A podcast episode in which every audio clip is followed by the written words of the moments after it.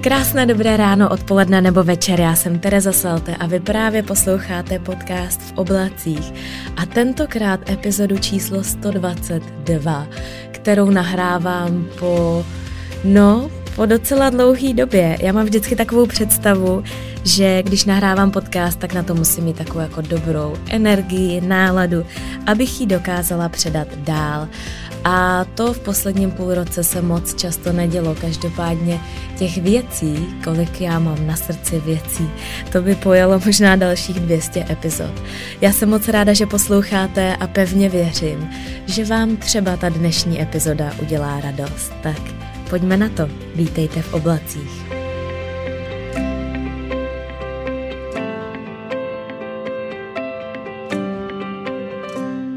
Já už vlastně nevím, jak se, jak se to dělá nahrávání podcastu, ale všechno, co já v životě dělám, tak dělám s intuicí a snažím se to dělat srdcem, takže dost často si myslím, že to ani jako není potřeba to vědět, jak se to dělá. A možná se i v těch situacích přijde na nějakou třeba lepší cestu a ne tu, kterou dělají všichni. Takže dnešní podcast já otevírám asi takovým, řekla bych, já jsem si tady napsala pár bodů, to já zase jako úplně na punk nechci jít, protože uh,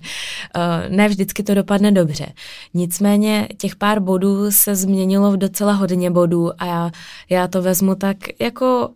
to už jsem tady taky říkala xkrát, jako když jsme spolu na kafi a vlastně si říkám, že i já eh, nejradši poslouchám podcasty, u kterých mám pocit, že jdem spolu na kafe, tak doufám, že, že i vám to bude tahle forma dnešní vyhovovat. A jako první položku tady, hlavně to fakt nejde asi dneska. Já nevím, já mám totiž pocit, že vybírám takový jako zvláštní slova. Možná se moc snažím, to bude asi tím, ale jako úplně první bod tady mám životní update. Um, Životní update, to, eh, co se teďka nám děje v životě, jaký témata řešíme, co je aktuální, eh, co možná plánujeme, eh, co já si sama v sobě řeším, co hledám, co potřebuju, co bych si přála změnit a jak, jak bych si přála, aby ten náš život se ubíral. Um, já jsem za poslední měsíce zjistila jednu hrozně důležitou věc, kterou si vždycky připomínám. A to je taková, že Uh, ne všechno se dá naplánovat, což já jsem veliký plánovač. Já mám fakt ráda věci, když jsou naplánované, ráda se na ně těším. Uh, což bych úplně jako na to jsem úplně nezanevřela. To já si pořád myslím, že je to součástí toho mýho života a že je to důležitý. Ale mm, možná jsem se naučila plánovat, ale zároveň mít otevřený dveře k tomu, když se to musí nějak rapidně změnit a třeba velmi rychle musí, musí se ten plán překopat, musí se adaptovat, musí se uh, zapomenout na to, co se plánovalo a na to jsme se těšili a a vlastně to jde a je to, je to poměrně dobrý. A teď já tady musím zkontrolovat něco, jestli se to nahrává dobře. Všechno běží, jak má. Konzultovala jsem s Vaškem. Já jsem opravdu jako úplný Benjamin na začátečník, na to, že tohle je 122. epizoda. Hmm, Terezo, měla by se spochlapit. Um, já jsem tak trochu čekala na tu správnou energii, která a doufám, že i k vám dorazila s takovým tím krásným únorovým sluníčkem. Já to mám možná každou tady tu Takovou, tak, taky to první nádherný zimní sluníčko, jak je teda nízký, když řídíte, tak vám brutálně svítí do očí. A západy slunce jsou krásný, jak ještě jak jako zamrzlá krajina. A ono má něco do sebe, to sluníčko, protože pro mě je to takový závan pozitivna a mám pocit, že ten letošní leden byl nějaký náročnější,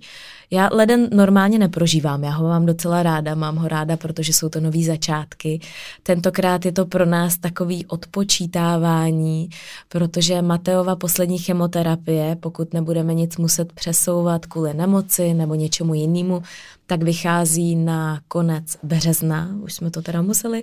o týden posunout kvůli jeho akutní laryngitidě, kterou bohužel měl, no, to byly tak týden, dva týdny skoro zpátky.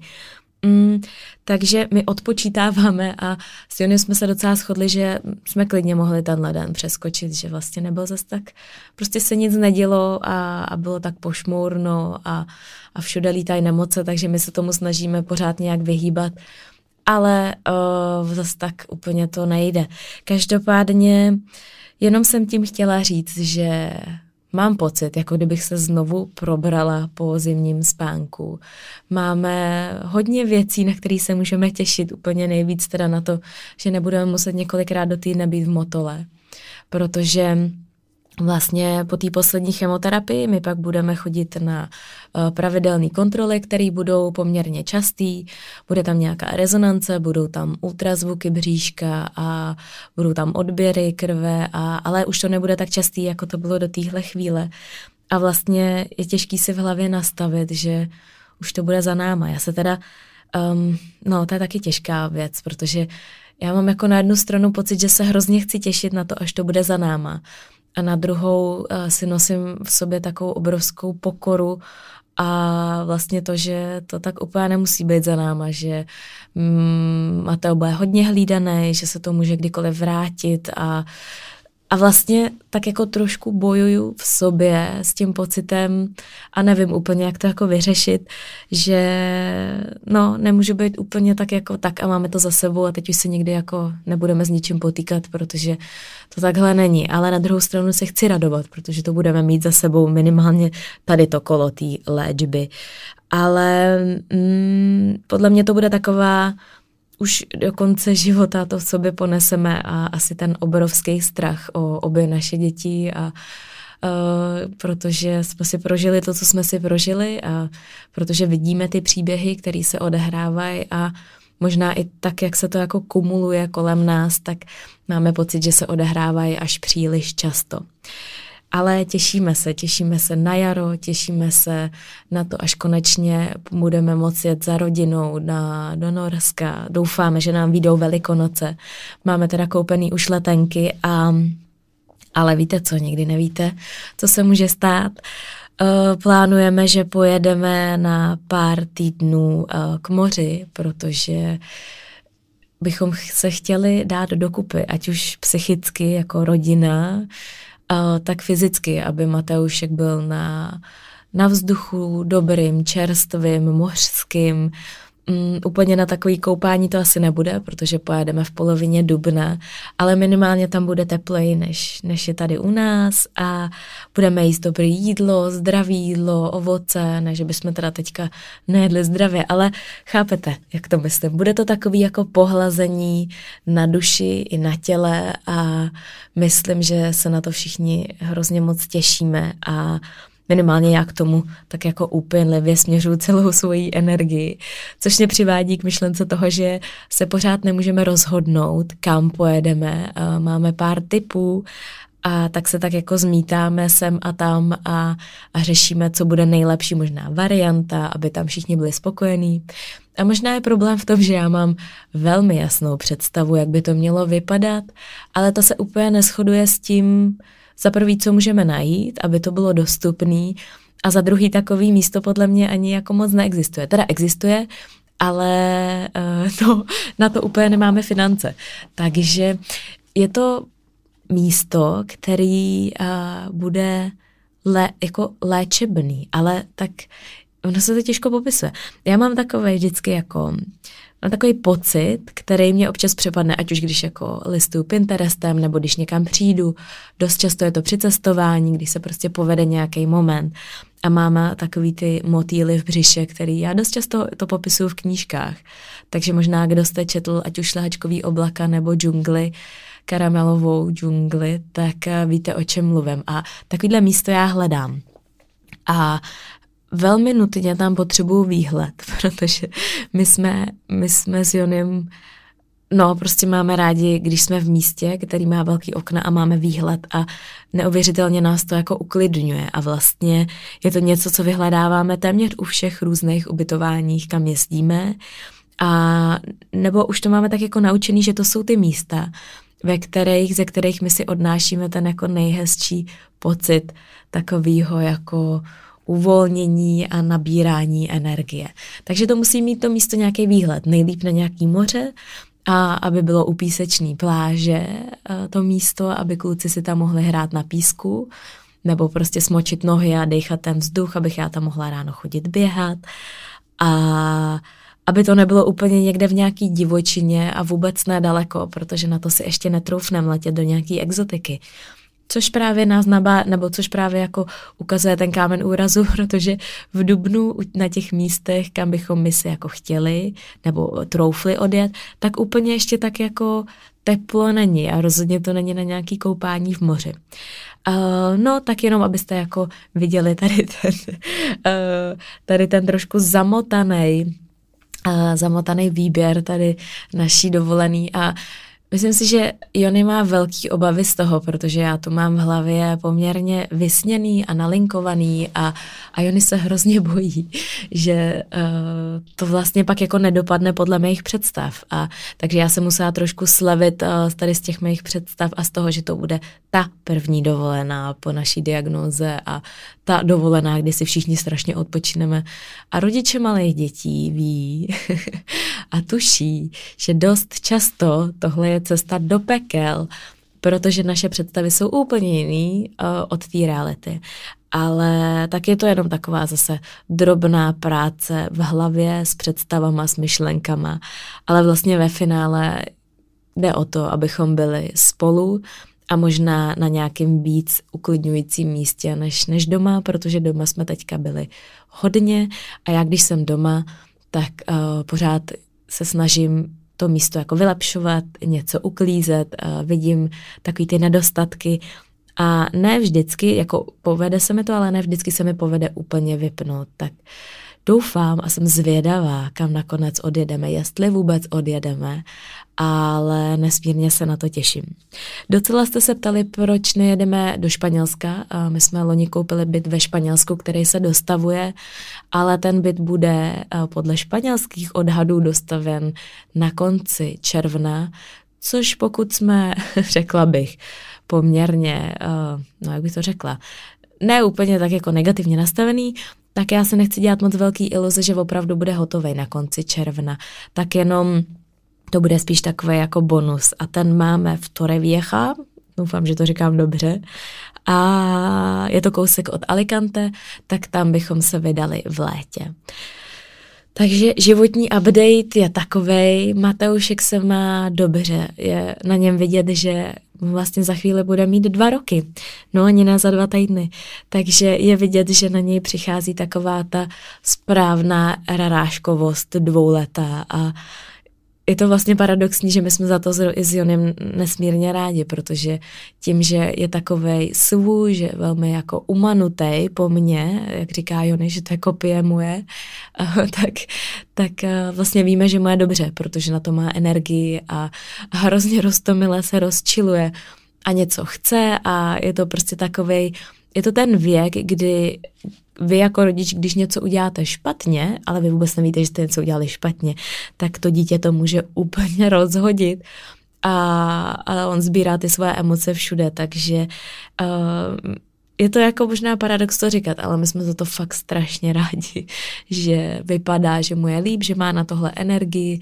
eh, že se krásně rozchodil, rozběhal. Ona ta jeho chemoterapie mu oslabuje koncový nervy, takže má velmi slabý nožičky, takže dlouho nechodil a my jsme ho vlastně ty první měsíce museli držet a aby on ani vlastně nespadnul na ten, na ten nádor, který měl v bříšku na těch ledvinách, protože nám bylo řečeno, že ten nádor je tak křehký, že kdyby spadnul, tak se může roztříštit a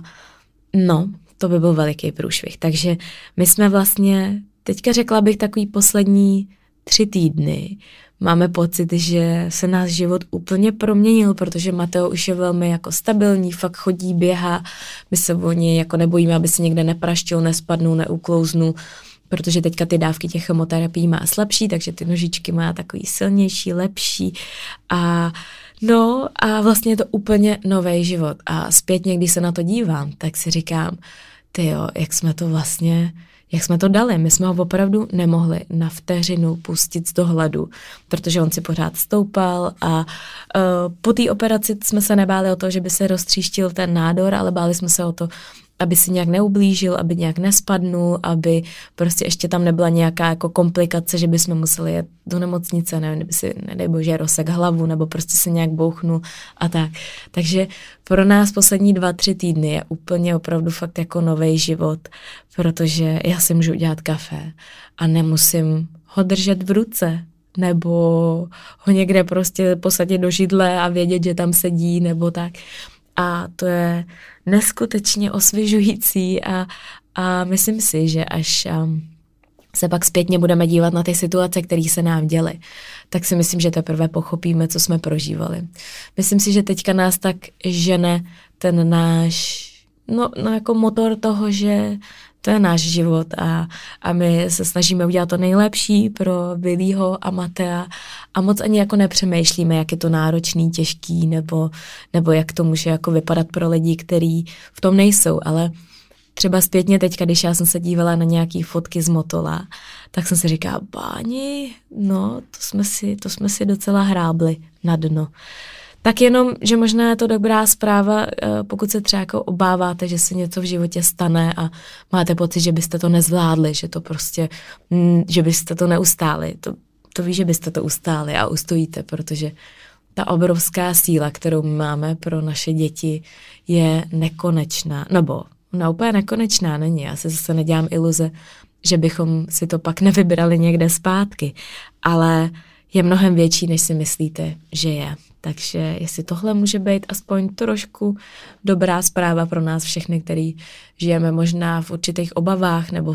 máme strach z toho, co se stane, jestli se něco stane, tak věřte, že to zvládnete, že rodiče a mají velikánskou sílu a hlavně ty děti mají velikánskou sílu se s tím vším popasovat a fakt jako s noblasou. My jsme teďka, když jsme čekali na výsledky krve, tak jsme s Jonem otevřeli takový téma, kdy jsme si říkali, že vlastně, kdyby nám to někdo vyprávěl, jako prostě taková diagnoza a, a zhoubný nádory na obou ledvinách rok a půl letýho dítěte, tak si představíme, nebo i ten náš strach plynul z toho, že jsme si představovali, Ježíš Maria, to bude strašný bolesti a pláče a, a Mateovi bude špatně a, a prostě my nebudeme žít normální život. A ale nic z toho díky bohu se nenaplnilo. A vlastně Mateo po celou dobu té léčby byl velmi jako pozitivní dítě a nebylo tam moc momentů, kdyby on jako měl bolest, vlastně téměř skoro žádný, mimo teda třeba napichování portu, odebírání nebo jako náběry krve, a, ale ty momenty vždycky byly poměrně krátký a dali se, dali se s nima pracovat, my jsme se to naučili a snažili jsme se mu to co nejvíc zjednodušit. Takže to bylo možná takový největší jako překvapení toho všeho, kdy vy, když ta diagnoza přijde, tak máte obrovské množství různých představ, co jste viděli ve filmech a a já jsem vlastně hrozně naštvaná na to, jak se třeba léčba rakoviny ukazuje uh, ve filmech, že se prostě vybírají takový ty jako nejhorší situace a, a vy pak si nosíte v sobě veliký strach toho, jak to bude ale samozřejmě já mluvím jenom za náš jako uh, případ, jo, nebo za, za naši diagnózu, která může být úplně jiná. Možná, že jsme měli štěstí, možná, že prostě tenhle typ nádoru není tak uh, uh, jakoby tak náročný jako třeba jiný rakoviny. Ale jenom chci říct, že to vyděšení na začátku bylo vlastně z celého toho procesu asi jedno z těch nejhorších. A druhý moment uh, byl asi to je zase velký téma posledních týdnů a to byla hospitalizace uh, po operaci. A to je téma, který jsem teďka nedávno otevřela, dokonce i v poslanecké sněmovně se konal uh, kulatý stůl a to bylo náročný, hodně náročný a vlastně je to pořád náročný ten příběh otevírat a vracet se k tomu a uh, a komunikovat třeba i s maminkama, který to aktuálně prožívají, i když já to komunikuju nesmírně ráda, protože vím, jak mě to pomohlo, když jsem v té situaci byla. Jenom mě to vždycky vrátí znova do té traumatické situace a já to velmi emotivně prožívám a úplně nevím, jestli um, jako kolikrát ještě já uh, to zvládnu jako znovu prožít. A nějak se to úplně nelepší, jako že by to bylo jednodušší a jednodušší. Ale jsem se vědoma, a jak je to sdílení ohromně důležitý, jak ten příběh je důležitý, jsem si vědoma svojí role. A jsem nesmírně ráda za to, že jsem to téma sdílela, protože taky jsem ho sdílet vůbec nemusela a mohla jsem si to prožít někde v tichosti a říct si, tak my už to máme za sebou a, a já na to zapomenu. A tomu bych chtěla věnovat další, možná celý díl podcastu, protože je tam hodně věcí, které jsem ještě neřekla. Je tam jedno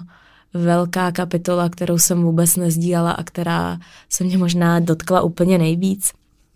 A to je ohledně skupiny jedný, která by měla podporovat maminky, aby uh, zůstaly u dětí. A tam, co se odehrálo po tom, co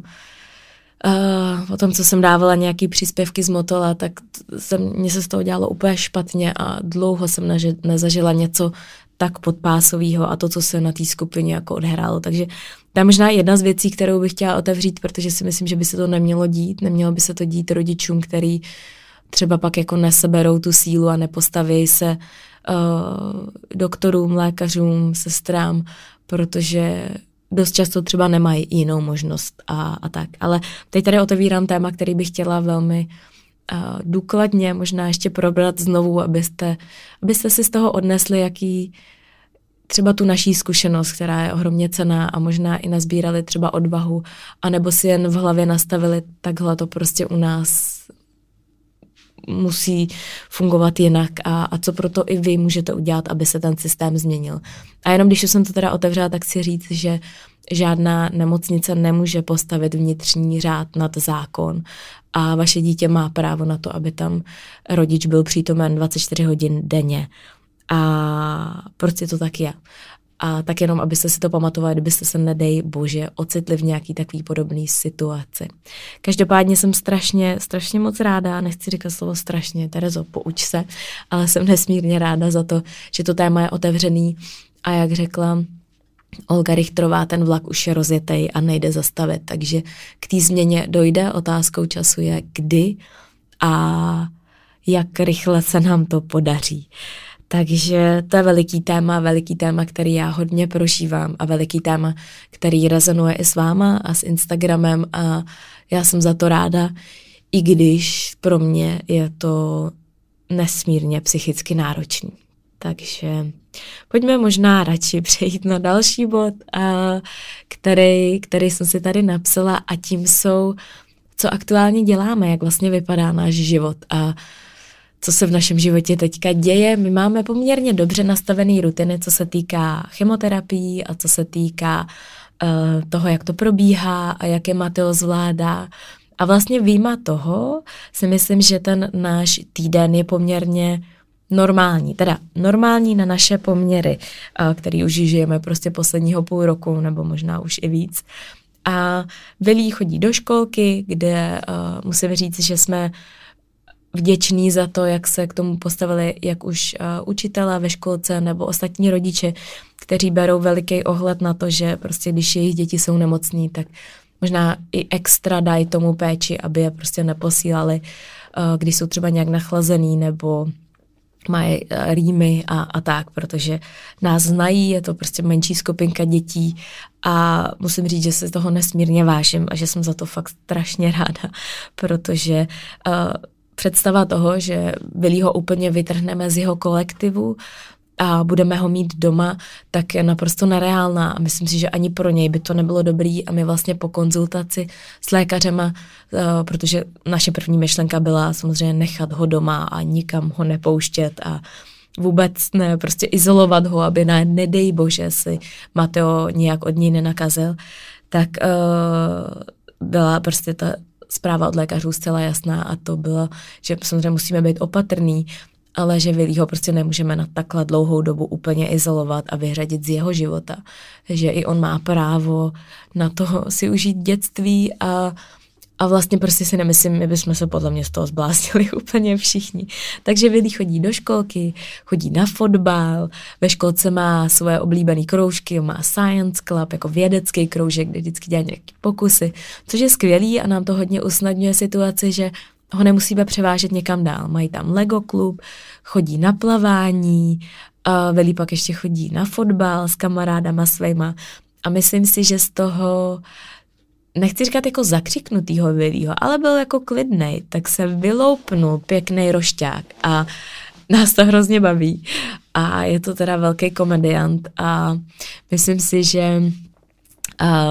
to, jak i on vnímá tu situaci s Matem, tak je nesmírně, tak nám to vlastně nesmírně usnadňuje. Ať už jak on se k Mateovi chová, jak všechno respektuje, jak to chápe. Uh, my jsme se s Jonem snažili, aby ta naše rodinná harmonie se úplně nenarušila. Máme slabý chvilky, to určitě, když na nás už je toho moc, tak už to jako víme,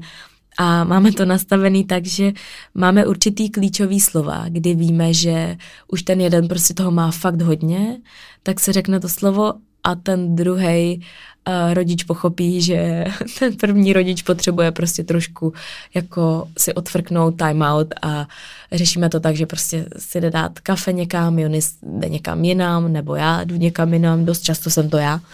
aby nám prostě už jako nebouchly ty nervy a je to dobrý, zkuste to možná. A pak máme ještě jedno klíčové slovo a to je proto, když máme pocit, že ten druhý rodič už to trošku jako přehání a úplně to není OK, jakože nevím, že se prostě rozčílí nad nějakou jako blbostí nebo, nebo tak. Tak máme druhý slovo. Takže uh, no, to je takový možná takový náš trik posledních měsíců, aby jsme to trošku usnadnili a aby se nám právě podařila udržet ta rodinná harmonie, která tady při tom všem stresu občas dostane zabrat. Ale jinak si myslím, že úplně za stolik toho se u nás doma nezměnilo. Výjima teda toho, že já už dost často přemýšlím, kdybychom jako žili normální život, tak já bych byla mnohem víc um, společenštější, mnohem víc bych se stýkala s kamarádkama, co mají děti, ze ségrou, co má děti, ale tím, že my Matea pořád musíme chránit a prostě ho nevezmeme někam do herny, uh, nebo jenom když je výjimečná situace, když třeba velího kamarádi mají narozeniny, tak občas to lajsneme, ale já pak za ním běhám s dezinfekcí na, za oběma a furt jim dezinfikuju ruce, pořád uh, jim meju ruce, když něco jedí, no tak prostě jsem taková ta pošahná máma, ale většinou musím teda říct, že se nám to, že se nám to vyplatilo a dřív si vždycky z té herny, nebo ať už to byly třeba oslavy narozenin v nějakých velkých hernách nebo v Majalandu, tak si vždycky domů někdo něco odnesl a teďka musím zaťukat, že jsme často to ustáli i jako bez ničeho vlastně. To mně přijde úplně jako zázrak. A um, co se týká pak toho jako klasického životního nastavení, tak uh, sedíme doma dost často, mm, protože já vylí, nebo já vlastně Matea nemůžu jen tak někam vzít, vůbec to MHDčka, to nepřichází v úvahu. Uh, chodíme ven, chodíme na zahradu, ale že bych si s ním takhle jako šla sednout někam do kavárny, do uh, nakoupit potraviny, to vůbec nepřichází v úvahu. Nebo jo, občas jo, ale vlastně těch možností, co můžeme dělat, za stolik není, akor, když je prostě zima. Takže mm, je to náročnější a někdy si představu, uh, jaká by ta mateřská byla. Tady v tom věku, který pro mě je úplně jeden z těch jako nejkrásnějších, tak jaká by to byla pohodička. Um, ale prostě máme to tak, jak to máme a snažíme se to ustát úplně nejlíp, jak dokážeme a taky už máme tu vidinu. Prostě taky jako vlastně neřešíte takovýhle jako když tomu řeknu taky jako banální věci, nebo to, že se nudíte doma, nebo prostě nemáte na to vlastně ani prostor. Vy jste dost často rádi, že se nic jako neděje, že můžete být doma a nesmírně si toho vážíte, že můžete být doma, že můžete jít na zahradu, nebo ven na procházku, nebo cokoliv. Takže jenom se občas tak jako zastavím a říkám si, kdyby ta situace byla normální, tak kam bych dneska šla, kam bych, kam bych ho vzala, kam bychom šli do muzea nebo, nebo na nějaký, uh, nevím, výstavy, do divadla a tak.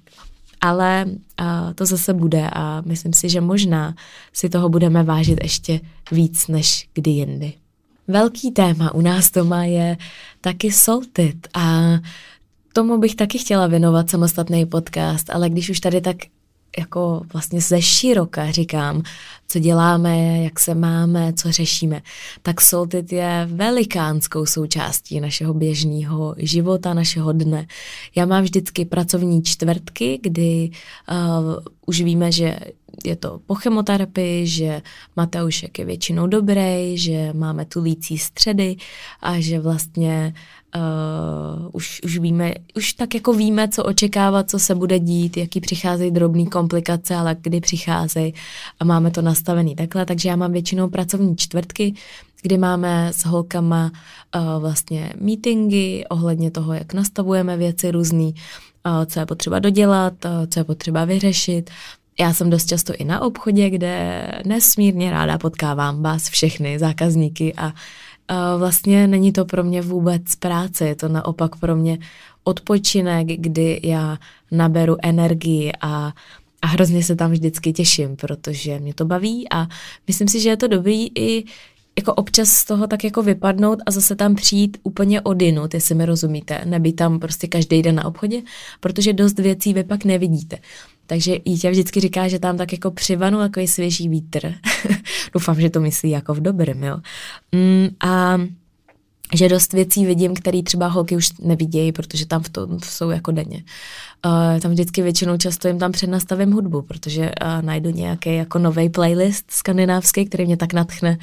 uh, takže to tam většinou překopu, pak tam před něco přenastavím, uh, nastavujeme různé plány, jaký budeme dělat a jaký budeme dělat kampaně, co bychom ještě dalšího mohli udělat pro zákazníky. A Soltit, musím říct, že je obrovská srdcovka a že uh, bych si nikdy nepředstavila, že to bude takhle za prvý zábavný a že to bude tak, jak bych to řekla, no prostě tak nabíjející mít obchod svůj, kam můžete přijít a je to úplně jako když jste si v dětství hráli na obchod, já nevím, jestli jste si taky hráli rádi na obchod, já docela často a pak ještě teda na restauraci. A, ale je to prostě něco podobného, akorát jako ve velkým, v tom reálném životě. A my jsme byli minulý týden na Kodani, na Kodani, prosím vás, na Kodani jsme nebyli, byli jsme v Kodani. Byli jsme na, na CIFu, což je kodaňský, kodaňský veletrh uh, fashion nebo prostě skandinávských značek, oblečení a je tam vlastně i pro děti taková sekce, veliká sekce, je to ohromný, je to velikánský a jsou tam uh, skandinávští dodavatelé, který uh, kterými jsme chtěli oslovit, ať už tam byly jako nové značky, nebo něco, co se nám líbilo, nebo naše stávající značky. A musím říct, že ten výlet byl to bylo asi něco, co já jsem opravdu nutně potřebovala. My jsme nemohli bohužel zůstat přes noc, i když to by byl sen. Jako představa toho, že jedu s dítěou nebo ještě s dalšíma holkama se Soltit třeba na tři dny do Kodaně a máme tam meetingy s našima dodavatelema, kteří jsou fantastický a ze všema byste si prostě mohli dojít na večeři, na oběd, na drink a bylo by to úplně úžasný a utužovat vztahy. Tak tady ta představa tady toho, že tam soukama jsme v nějakém hotelu a, a jdeme ráno na snídaní, pak máme celý den meetingy, pak vybíráme, hledáme inspiraci. To je veliký sen, takže doufám, že třeba v květnu, v červnu se nám to povede. A pozor, a to, počkej, to nikomu neříkejte ještě, ale my budeme přibírat jednoho švédského dodavatele, což znamená, že budeme mít Švédsko, Norsko, Dánsko. Takže by se to dalo pojmout jako takový trip po, no, na sever. Takže, ježíš, teď jsem se úplně, teď jsem se úplně jako vnesla do té představy, takže uh, tady zasazuju semínko uh, z nového tripu a doufám, že tam jednou pojedeme, protože já jsem si velmi jako vědoma toho, jak je důležitý udržovat, udržovat vztahy s těma dodavatelema a jak je to vlastně součást toho biznisového podnikání nebo toho, toho, co já ráda vlastně dělám. A já, když něco dělám, tak chci, aby to nebyla jenom prostě aby to nebyla jaká jako mašinérie, teď tohle všechno musí udělat, hlavně ve stresu, hlavně, hlavně rychle, já chci, aby za prvý to bylo zábavný pro všechny lidi, kteří jsou v tom součástí a abych věděla, že jsou v tom rádi, že to baví, že jim to přináší možnosti, že jsou z toho nadšený, že do té práce se těší a vždycky se to snažím přetavit do jakýhokoliv projektu, který s Jonem vytváříme. Ne vždycky bohužel je na to prostor a musím říct, že poslední uh, poslední období, třeba poslední roky v Elite Bloggers jsem úplně tak aktivní nebyla, i když bych si představovala, že bych hrozně chtěla být mnohem víc, ale prostě nemůžeme být všude a můžeme být rádi, že jsme to, že jsme to zvládli, jak jsme to zvládli a ustáli. Ale jenom chci říct, že ta představa toho, když uh, dělám nějaký projekt, tak je primárně taková, že chci, aby to bavilo nejen mě, ale i všechny lidi, který, toho souča- který jsou součástí toho projektu. Tak uh, a součástí toho je i učení se nových věcí. My jsme prostě do toho vlítli bez jakýkoliv znalosti trhu a objednali jsme 800 čepic a to jsem třeba říkala v tom článku ve Forbesu a a Jony se mi tenkrát hrozně smál, nebo on se smál, no on se úplně nesmál, protože věděl, kolik to stojí peněz. A my se těch 800 čepic během prvního měsíce prodali, takže jenom chci říct, že je to jako fantastický učit se ty věci za chodu, ale ne vždycky je jako vytipujete dobře, takže pak nám tam zbyly třeba věci od nějakých různých jako značek nebo od věci, které jsme měli velikou představu toho, že se prostě prodají velmi rychle a ty se třeba neprodaly vůbec. Tak eh, jenom, že je to jako zábavný se to učit za chodu a že je vlastně na tom asi nejzábavnější ten proces toho, kdy se učíte, vidíte, jak ten trh reaguje, jak reagují zákazníci, máte radost z toho, že jste něco odhadli dobře a především máte radost, když se k vám ty zákazníci vracejí. A to musím říct, že je jedno z největších překvapení celého Salted Kids, že se k nám obrovský množství zákazníků vrací a mnohem častěji, než jsme si kdy mysleli. A je to možná ukázka toho, že se nám podařilo vytvořit možná i jako hezký a milý prostředí, protože dost často se ti lidi vrací i jenom, že si tam třeba děti jdou pohrát a oni jdou prohodit pár slov a ukázat nám, jak jim třeba uh, sluší ten merino overall nebo ty čepice a my je opravdu rádi vidíme a srdečně, myslíme to opravdu upřímně. A fakt je to krásný a ta atmosféra, která v tom obchodě je, tak si myslím, že je to nejhezčí, co se nám kdy v životě jako vím samozřejmě našich dětí, teď ať to jako nevyzní, ale myslím v tom biznisovém prostředí je to to nejhezčí, co se nám kdy jako podařilo, podařilo vybudovat. A těším se, kam to posuneme dál, úplně nemáme v tuhle chvíli nějaký jako horentní ambice budovat tady dalších 20 různých poboček, ale máme, máme nějaký nápady a máme, máme podle mě i ten veliký elán to posouvat dál a naslouchat zákazníkům našim, protože když jsme teď otevřeli, tak jsme vlastně primárně uh, otevřeli uh, prodej věcí od uh, narození dětí až do čtyř let, ale velmi rychle se ukázalo, že je tady velké množství zákazníků, který by si přáli větší velikosti, ať už 5, 6, 7, 8, takže my pomalinku se snažíme nabírat a zvětšovat, uh, zvětšovat tu naší nabídku, i když zase nemůžeme být úplně bláznivý, protože ten obchod, obchudek spíš, není nafukující. Ale je to nesmírně zábavný a musím říct, že uh, mít Salted před předčilo veškerý moje očekávání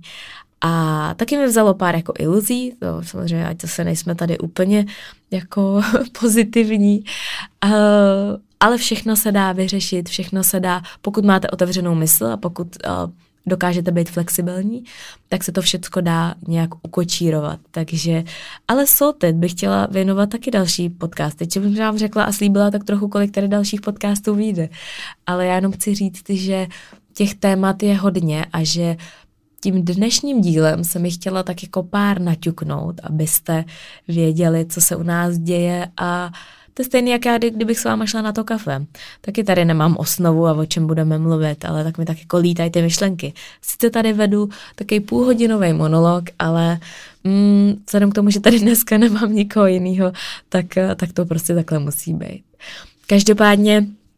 já se jdu vrhnout na vaše otázky, které jste mi pokládali na Insta Stories a bude z toho další díl, takže se můžete těšit, pokud jste mi ještě žádnou nepoložili, tak mi ji můžete položit, až budete doposlouchávat tenhle díl. To asi ne, že jo? Ne, to, to už bychom nestihli. Tak jo, teď možná je na čase ukončit ten dnešní díl, protože evidentně Teres už je mírně unavená a zapomněla jsem, jak je to náročný vlastně takhle sama a docela dlouho mluvit do mikrofonu, ale mám velkou radost, že jsem zpátky. Mám velkou radost, že jste dneska poslouchali a pevně doufám, že se uslyšíme a pevně doufám, že máte krásný den a že i vy jste nabitý energií a že možná tenhle díl vám může tak trošku naťuknout myšlenku toho, že i když je fakt v životě špatně a bude špatně, to zase si nadělejme iluze, tak pak zase bude velmi dobře. A já jsem na chvíli tady ten pocit jako ztratila. A na chvíli jsem se topila v těch myšlenkách, jestli my ještě někdy budeme normálně žít a, a řešit běžné věci a řešit prostě klasické věci, co řeší rodina s dvěma malýma dětma. A byl to teda šílený moment, nebo bylo to šílených pár dní, kdy jsem si říkala, že to už vlastně nikdy nemůže být normální, ale bude a je a, a je to krásný, když se pak znovu nadechnete a, a znovu si pustíte trošku toho pozitivního myšlení do života. Takže já mám radost, že jsme tady spolu a máme radost, že jste dneska poslouchali a těším se na další díl a děkuji za všechny vaše zprávy, který, který čas od času posíláte, moc si jich vážím a vlastně jsem si nikdy neuvědomila, jak moc důležitá je pro mě komunita, vaše komunita a vy všichni do té chvíle, než se nám stalo to, co se nám stalo a nesmírně vám za to děkuju, protože je to i vaše součást, nebo jste i vy součástí toho, jak jsme to dokázali pak vlastně ustát. Takže děkuju a budu se těšit na příště. Ahoj.